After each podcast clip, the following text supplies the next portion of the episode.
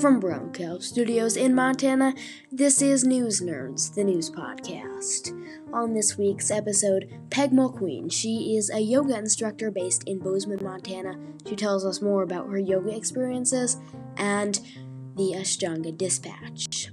Also, on this week's episode, the Geographical Location Challenge. We have new results there.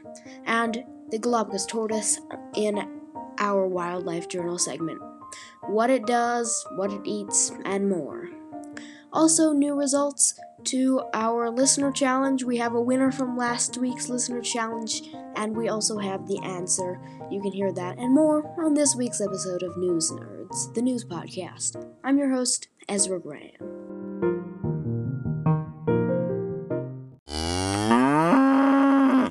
We have a winner for the News Nerds Listener Challenge. That lucky person is Sarah McCormick in Virginia. Now, Sarah mm, correctly answered pelican and pencil. To refresh your minds, the question from last week was name a first first name a bird, that would be the pelican, then rearrange the letters in that bird's name to name a common office supply item, which would be the pencil. And for getting the correct answer, Sarah McCormick will be receiving a News Nerds bag, as well as other News Nerds gifts, including business cards and postcards and stickers, as well as the main gift, which is the 2021 planner that was discussed last week. Now, we'll have new listener challenges in the upcoming episodes, so stay tuned for that. And for now, bye bye.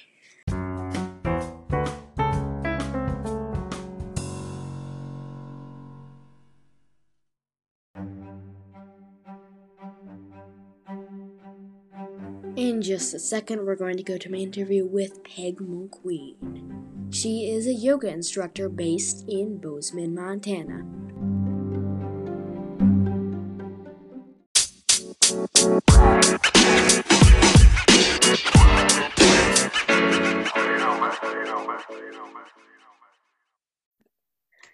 Former counselor and current yoga teacher Peg Mulqueen joins us from Bozeman, Montana. Welcome. I want to start off with the question How did you first discover Ashtanga yoga, which is the, the kind of yoga that you are teaching presently? Well, the way I started yoga was quite by accident. Like, I wasn't really into yoga. You know, I just thought yoga was like, a bunch of people sitting around and and I was oh in my mid 30s and and I was busy man I was busy. I was working on a doctorate I was teaching full time I had two small kids and I didn't have time to be sitting around and breathing. Yes I I really needed to. But so I was taking a kickboxing class. That's what I was doing. I was taking a kickboxing class and some of the people in there we're taking yoga on the side just for kind of flexibility, right? So I started taking a yoga class that was across the street from the dojo from where I was taking my kickboxing. And you know, if you know anything about yoga, it's there there is of course a lot of stretching, there's some exercises and at the end people lay down and rest, right? You rest afterwards. I would leave like at that time i would pick up my stuff and tiptoe out of the room and go to my kickboxing class. But it's weird how when you start things, they start to work on you, you know? So I wasn't interested at all. I was doing it as sort of just a way so that I could stay flexible and I could do my kickboxing. I left when everybody laid down and rested. But it was drawing me and it was probably more of what i it wasn't probably it definitely was more of what i needed. Like i already told you my life was like go go go go go. And then i was using my exercise as another go go go go go. And really what i needed to do was slow the heck down. And, so, and i think it just started to really feel good and resonate. So I didn't have a lot of words around it. It wasn't a plan, but it started to work even though I resisted. And as you know, like anything that you get interested in, once it hooks you, then you start like finding out more about it, right? You start learning more, kind of like it sounds like with your podcast. I mean, you you you know a lot about podcasting already but when you get interested you start to want to know more learn more and so that's i think how it kind of hooked me so for listeners who don't know what is the style of ashtanga yoga and what makes ashtanga different from different types of yoga?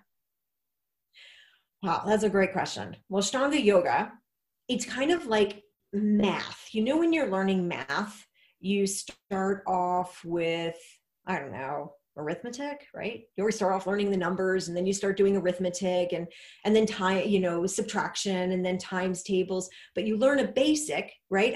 A, you learn the basic um, sequence like playing scales if you play the piano or, or musician and then you start building on those right? You start making them a little bit more complicated or complex but they all follow a formula or rhythm so it's not like we're making it up every time. You know what I mean? Like in art, you would come in. So it would, be, it would be less like an art class, but there are a lot of yoga classes that are like that, where you would paint a different picture every time and it would kind of be what you felt like that day.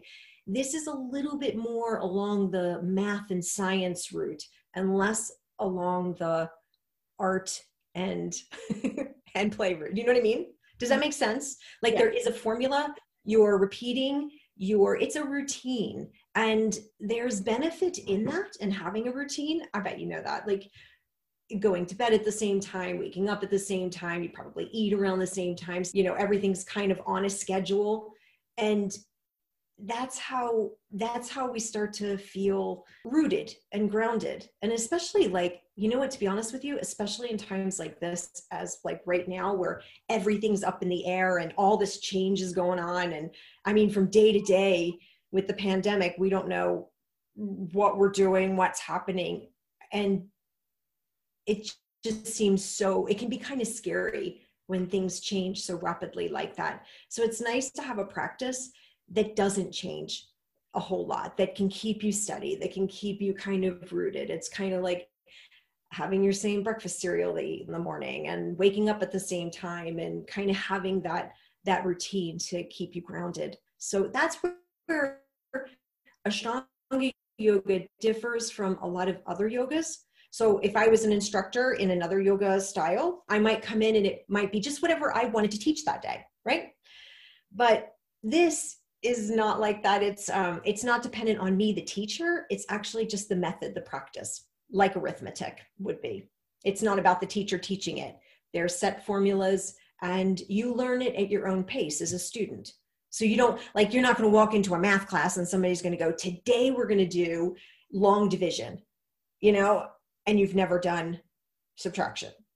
They're going to yeah. And and it doesn't matter how long it takes. You just kind of just go at your own pace and keep building upon it so you started the Ashtanga Dispatch, and you have a website, the Ashtanga Dispatch website. It's ashtangadispatch.com. So, what is the mission of the Ashtanga Dispatch? It was always about building community. It was always about bringing people together. Like that is the most important thing, and and having people feel welcome as they are you know not like you have to be somebody or do something to belong but you belong automatically.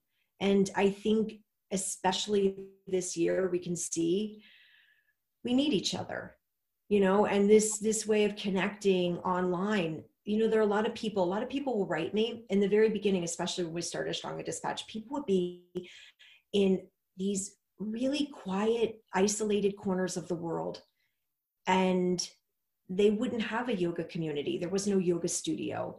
Um, and, but we would have our online community. So they would feel a part through the podcast um, or, you know, even through social media platforms.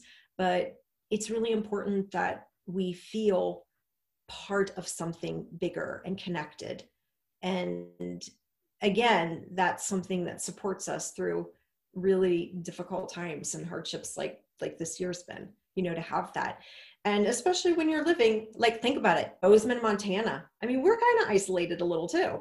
We're out in the middle of nowhere and and it's nice to feel part of something that is more global and bigger than just you know bozeman. So that was that was the original that was why we started was just so that people could feel welcome have a sense of belonging and a sense of community no matter where they were or who they were. So explain the courses that ashtanga dispatch offers uh, both both virtual and for the pandemic in person. Right now we're not doing anything in person actually unfortunately. Usually i would be traveling around and doing that but we're not. What we are offering right now are classes that go beyond just the uh, physical part of yoga but along more the philosophical side of yoga and the psychology part because of course i was a counselor and so in yoga there is there are some wonderful texts, like just kind of teaching us about ourselves. And so we incorporate those texts in with the yoga practice and we hold virtual classes or courses. Like, like our next one is starting the new year, how to begin 2021, right? I mean, it's like, huh, a, a, new year is coming. There's a lot of hope in that. And there's a, there's something really beautiful about having a fresh start but there's also something that's kind of intimidating about it too you know it's like a blank page it's like oh my gosh i think we're all afraid to to even have any ideas about what next year is going to look like there's something good about thinking about the years not in milestones or changing and just say keep going just keep going. But yeah. there's also something good about saying reset. You know what i mean? Like let go of the disappointments of this year and you know kind of go through your pack and see like leave some of that stuff behind. And a lot of the stuff like leaving behind things that maybe we did before the pandemic that kind of got taken away from us past year and so sometimes we we get really disappointed about the things we're losing or missing but there's this whole wide open space that's been opened that we get to discover something new that we might not have known or could have imagined without that space being opened up. And so, yeah, it's nice to kind of sit back and go, hey, let's look at this past year. What are the things that I actually don't miss? What are the ways that I actually want to take these qualities? Like for me, in all the changes, what amazes me is that what's most important never changed. So, like all these things I've lost, all these big changes that have happened, and yet what's most important didn't change at all for me. And that's kind of reassuring. I am never very good at New Year's resolutions because I don't, that's not my strong point. So, you are also a podcaster. So, that's the Ashtanga Dispatch podcast. Could you tell me about it? Okay, you really? So, this we started six years ago, seven. It's, it's seven years ago, right? 2013. Man, you're good. Okay, so you know, and I don't know. Yes, yeah, seven years ago we started, and so this is how it worked. I have a friend, and his name is Chris, and Chris was watching the stuff that I was doing on Ashtanga Dispatch, and he said to me, "Hey, Peg, you should do a podcast." And you know what I said? do people listen to those? and he said, Do you remember when Serial came out? Serial was like a huge hit. It was like looking at an old murder case and opening it up, and it became like a sensation. Everybody was listening to it. It was there weren't that many podcasts out, but that one really got people's attention. People loved it. And he asked me if I'd heard of it, and at that time I said no. So I went and listened to Serial and I started the podcast and he was my producer and editor. So he did everything for me. And it was when I started podcasting, I didn't really know anything about it. And in some ways, I think seven years ago, I was better at it than I am now. Does that make sense? Yeah. Like, it's like the more I know, the more self-conscious I become and the more I'm aware of how I don't do it right. Like when you just said to me, you bring it, you do it monthly, right? And I said, no, I'm terrible. Do it whenever the mood strikes me. And but back seven years ago, I wouldn't have known that you had to do it at a certain schedule or I just didn't know any of those things. So I was a lot more free to be me and to approach it in a, I don't know, a more fun and playful way. It felt more creative. Now I'm, I, I think I've lost a little bit of that, a little bit of connection with my instinct and, and intuition. That same reason when Chris said to me, you should do a podcast. And I was like, okay. now I'm like, oh my gosh, I have to edit. I have to make it sound perfect. I have to get, you know, blah, blah, blah. It's your podcast. Like there isn't a rule. You can make this a reflection of you if you're brave enough. And that's what it takes is courage, right? Courage to be you and not be someone else or the way other people have expected it to form. I don't know. I think that's really a, a it's something that the more you learn, the harder it is not to know. Do you know what I mean? Like when you don't know anything, you can just approach it like that because you don't know any better. And mm-hmm. so you can be really you. The more you start to study and learn, not to say you shouldn't study and learn, but the more you do, the less free you feel to be you and the more obligated you feel to be what other people expect. So, what is the process of putting your podcast episodes together and what is the behind the scenes work in your podcast specifically? Well, the podcast putting together, we, we use Zoom now, just like you're using. And I basically just reach out to people that I don't know, that inspire me, that I think are cool, that I want to talk to. And I do have a friend who's a musician in Scotland. He's amazing. And um, he has recorded, he has recorded um, music for us.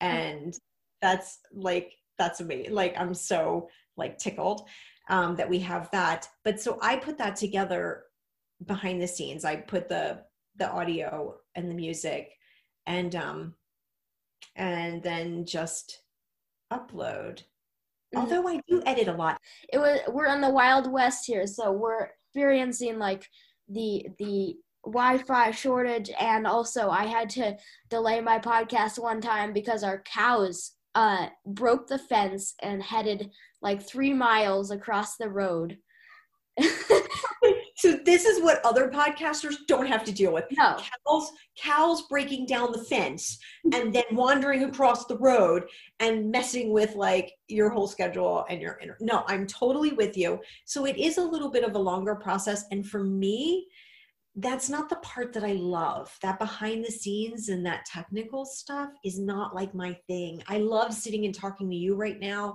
and talking to people on the internet, but I don't really love the behind the scenes. And I think that's probably why they don't go out as often. Now transitioning to um, the back to the website. So your daughter Megan Powell has a great selection of her photos um, put onto the website.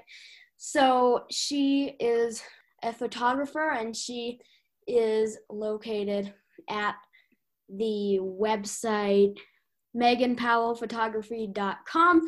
So, what is her part on the Ashtanga Dispatch website, and what was her part in creating this?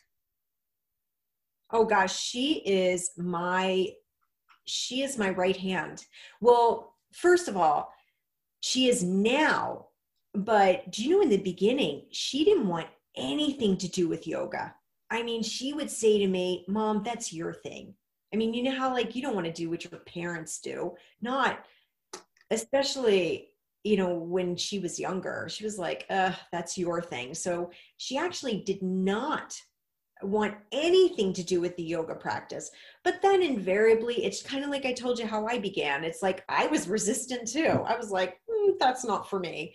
And it's funny that when you start to experience things, they start to draw you in. But also, that's like part of growing up. I think that when kids are younger, your job is to like figure out who you are and not to be just who your parents are, you know? Like not just to do what your parents do. You kind of got to figure out who you are and what are your likes and what do you want to do. And so I think that she went all the way away, right? Because she didn't want to be. Um, you can hear my dogs. Yeah. More and more, she started to um, find her way back, and probably in her early 20s, She, I know. It's terrible. You know that little one that's yapping, that's really loud, is from Yeah. India. That was when Megan and I went to India to study yoga. We brought home two puppies from India. And yeah, and she sounds just like India right now. Like that's what India sounds like, only there's a lot more of them.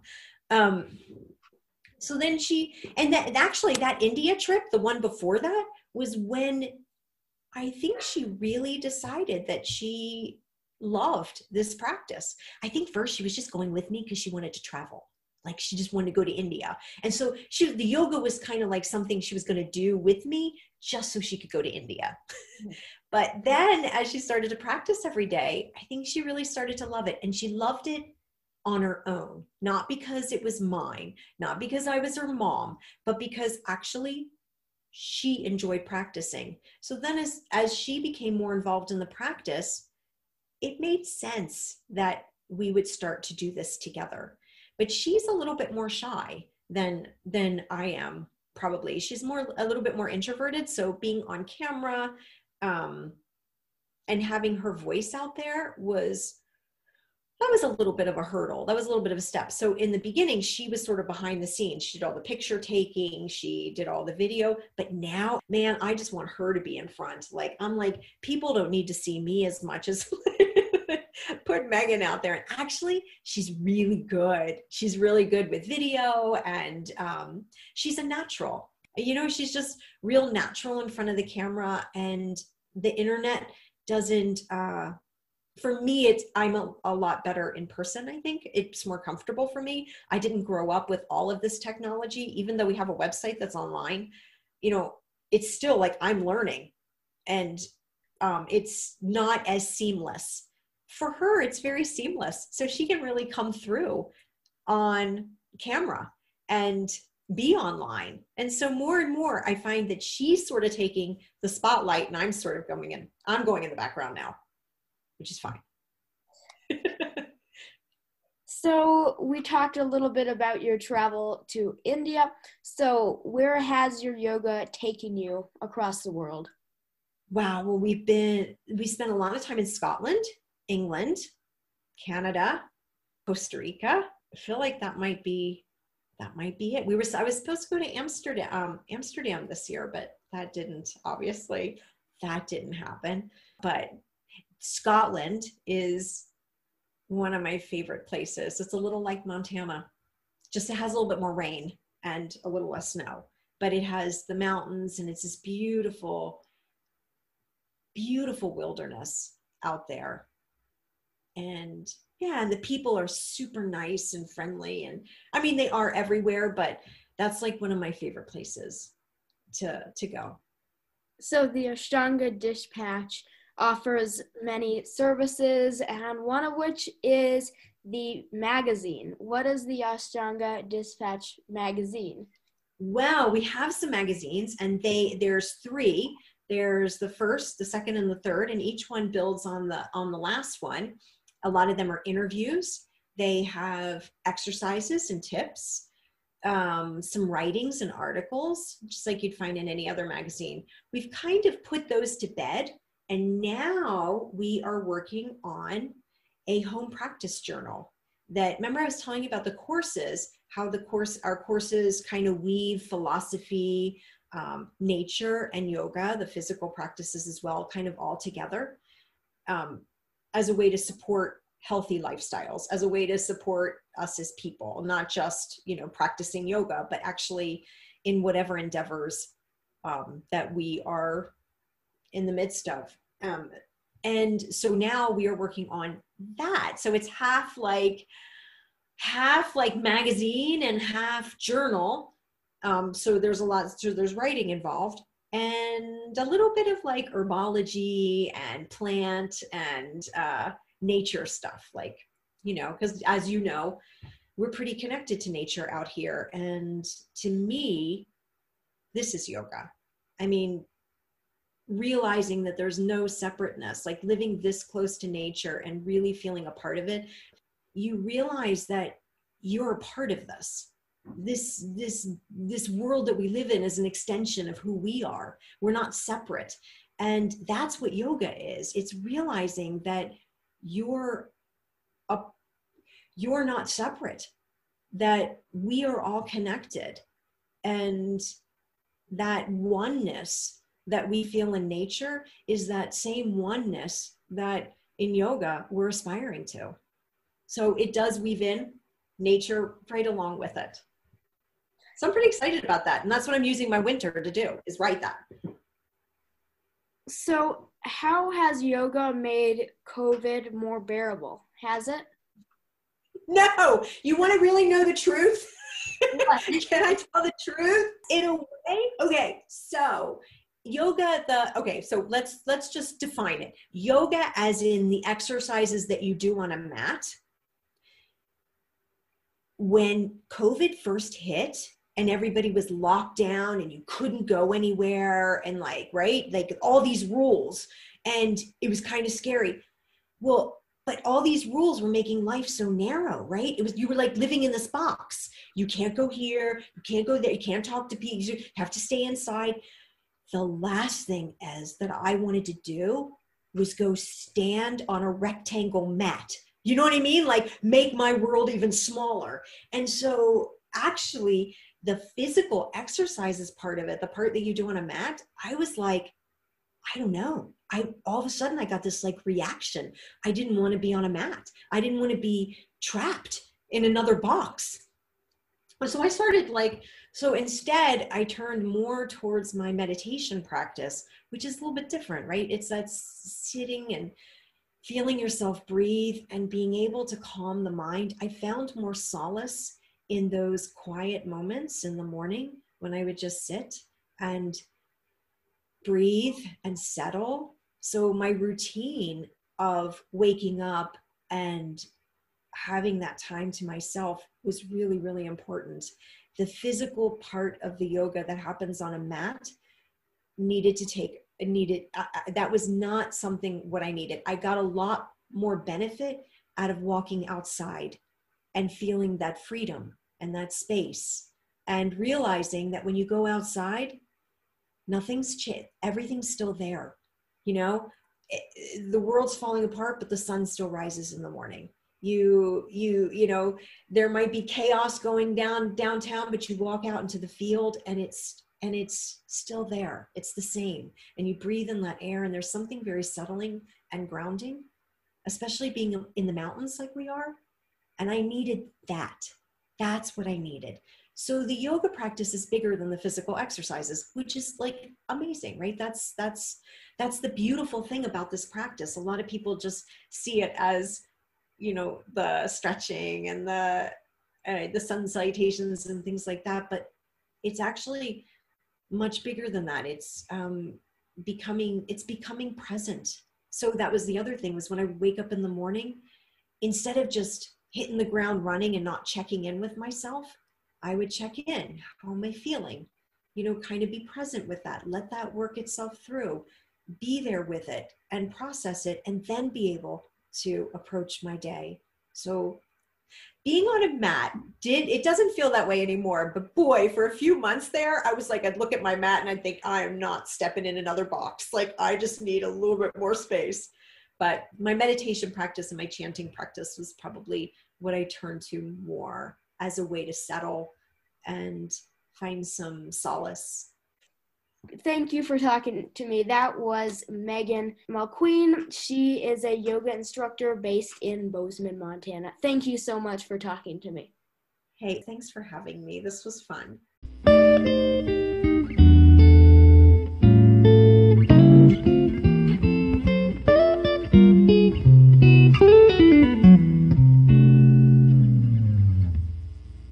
This wildlife journal will be talking about the Galapagos tortoise. Charles Darwin, a well known explorer, described them as inhabitants of some other planet. The Galapagos tortoise is an animal that lives in a place called the Galapagos. They lead a lazy life of eating, sleeping, and migrating to different parts of the islands.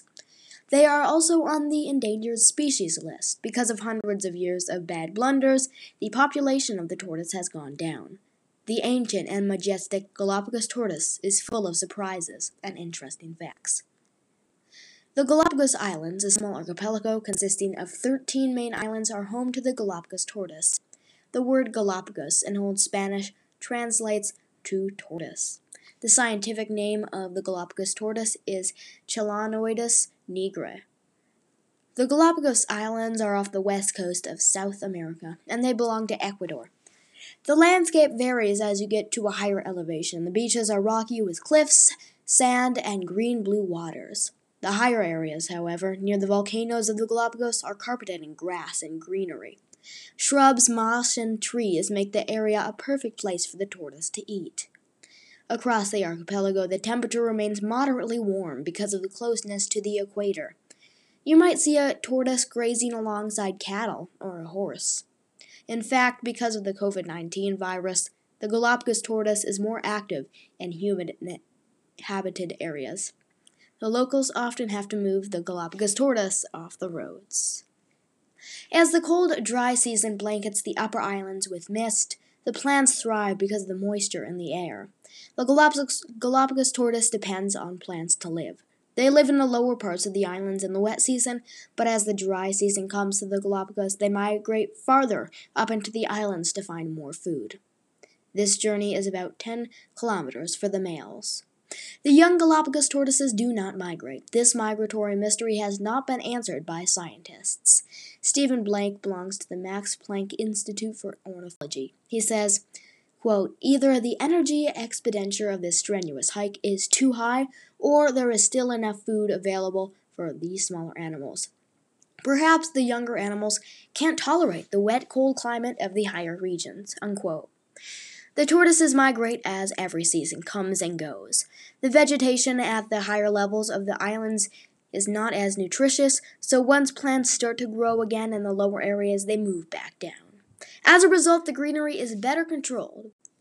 Galapagos tortoises are herbivores, eating grass, leaves, shrubs, cactus, and fruits. Because of their slow moving pace, the tortoises would probably not be able to catch meat prey. The Galapagos Islands are full of vegetation. Many animals also compete with the Galapagos tortoise for their favorite foods. These animals include the medium ground finch, marine and land iguanas, butterflies, and cattle, horses, and other grass grazing animals. These animals compete for cactus pads, leaves, and fruits. The cattle and the horses compete for grass. Even so, the Galapagos tortoise almost always does not have a lack of food. Because of their large size, adult Galapagos tortoises do not have any major threats to their survival. On the other hand, youth, youth and small babies are targeted by the invasive species that have infested the islands in recent years. These predators include the Galapagos hawk, mice, rats, dogs, and cats. Consequently, the population of the Galapagos tortoise has gone down. The majestic Galapagos tortoise grows to be between 250 and 500 pounds, but as a baby, they are only about 3 ounces. The mother lays eggs in a hole on the beach, t- tediously dug by her strong back legs. This process may take days to complete. The mom soaks the hole with urine. The female tortoise does this because it helps protect the eggs in several different ways. First, predators of the Galapagos tortoise are repelled by the smell of pee. They avoid the location of the smell. Second, the hole in which the tortoise eggs are buried hardens because of the urine. That makes it harder for predators to dig up the eggs. After four to eight months from being laid, they are fully developed and ready to break out of the shell. The baby tortoise may have to work for up to a month to get out of its shell. After that, it's on its own. The gender of the baby Galapagos tortoise is decided by the temperature that the eggs develop in. Cool temperatures mean more males, and warmer temperatures mean more females. The Galapagos tortoise belongs to the reptile family. They have wrinkled skin and a shell with keratin covered bumps. The Galapagos tortoise can live to be a senior citizen in the animal kingdom. The oldest known Galapagos tortoise was 152 years old. To keep up with the ever changing world, animals change slowly over time. The Galapagos tortoise does the same. The bulk of their shell slows the creatures down, but if you look inside of the shell, you could see that hollow pockets filled with air are embedded into the structure of the shell. This amazing adaptation helps conserve energy and makes the enormous shell of the tortoise a bit easier to carry.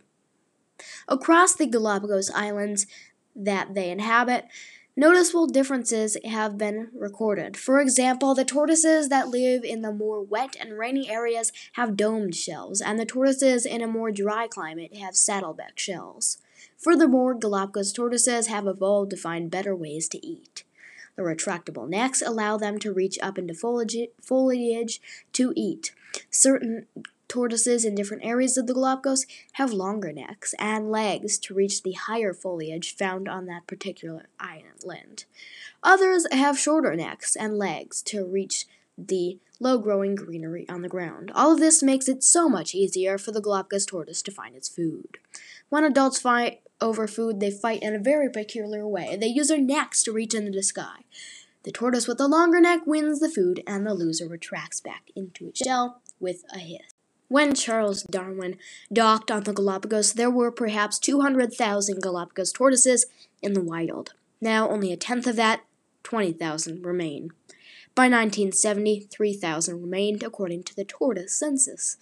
Numbers have been slowly rising now that the Galapagos tortoises are so protected against poachers and other threats facing the tortoises today. Two major threats were posed to the Galapagos tortoise new invasive species in the area and poachers. After more protection was enforced, the problem of poaching diminished.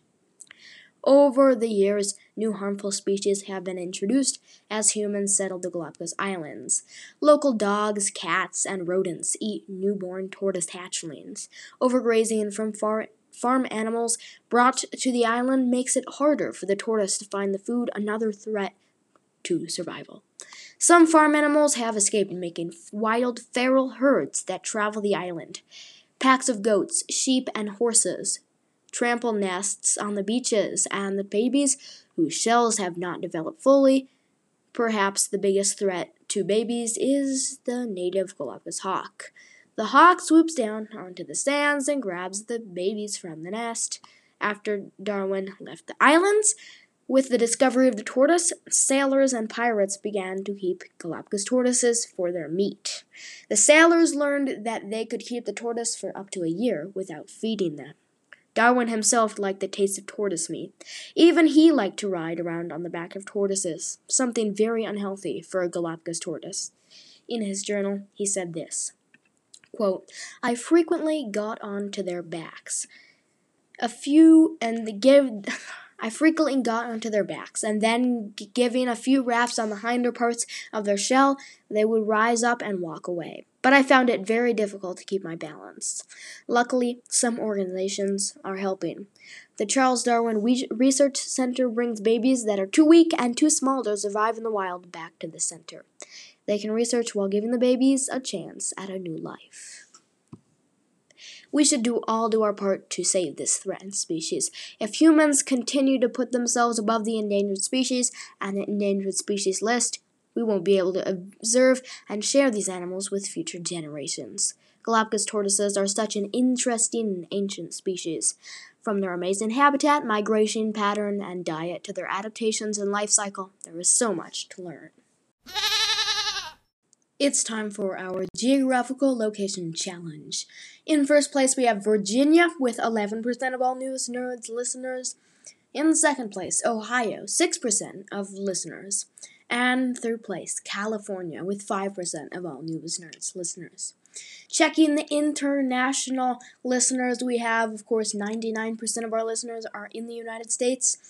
We also have listeners in the Philippines, Australia, France, and Bosnia and Herzegovina. And that's it for this geographical location challenge.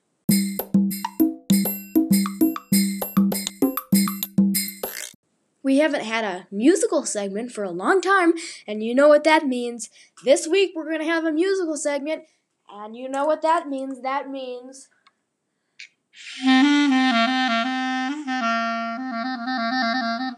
the clarinet. I am learning more and more every time um, and I have learned some holiday music as well as some other tunes that I'm gonna play for you. And by the way, I've got considerably better, so if you are driving, you may want to consider to keep this on, because you may not wreck your car. Okay. First, we have Jingle Bells.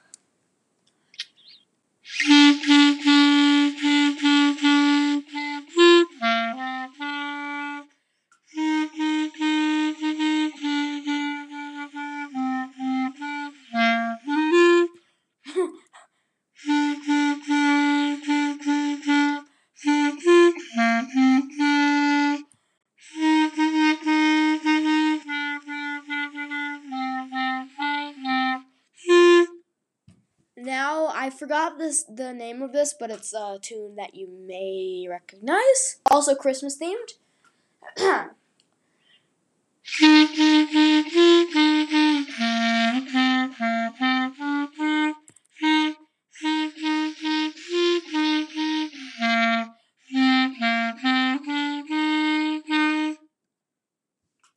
Um, and I also have uh, some of the beginning be- beginners um, tunes like Hot Cross Buns.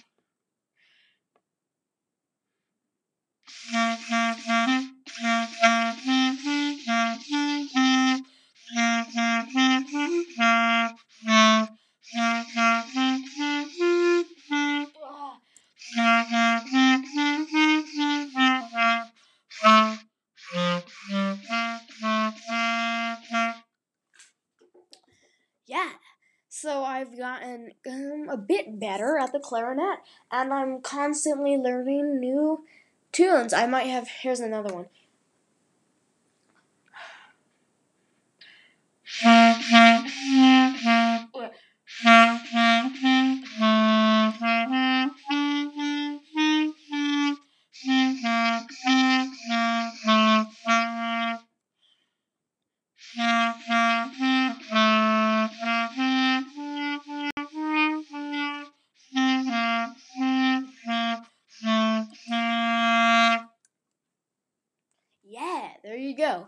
There you have it. That's our News Nerds musical segment. We'll be back as I get better with the clarinet. And a fun fact when you take your clarinet apart, you have spit dripping from the, no- the mouthpiece, and you may be able to tell that I've been playing this. Uh, a bit before I started to record this segment, so there it might be a bit muffled because of the spit.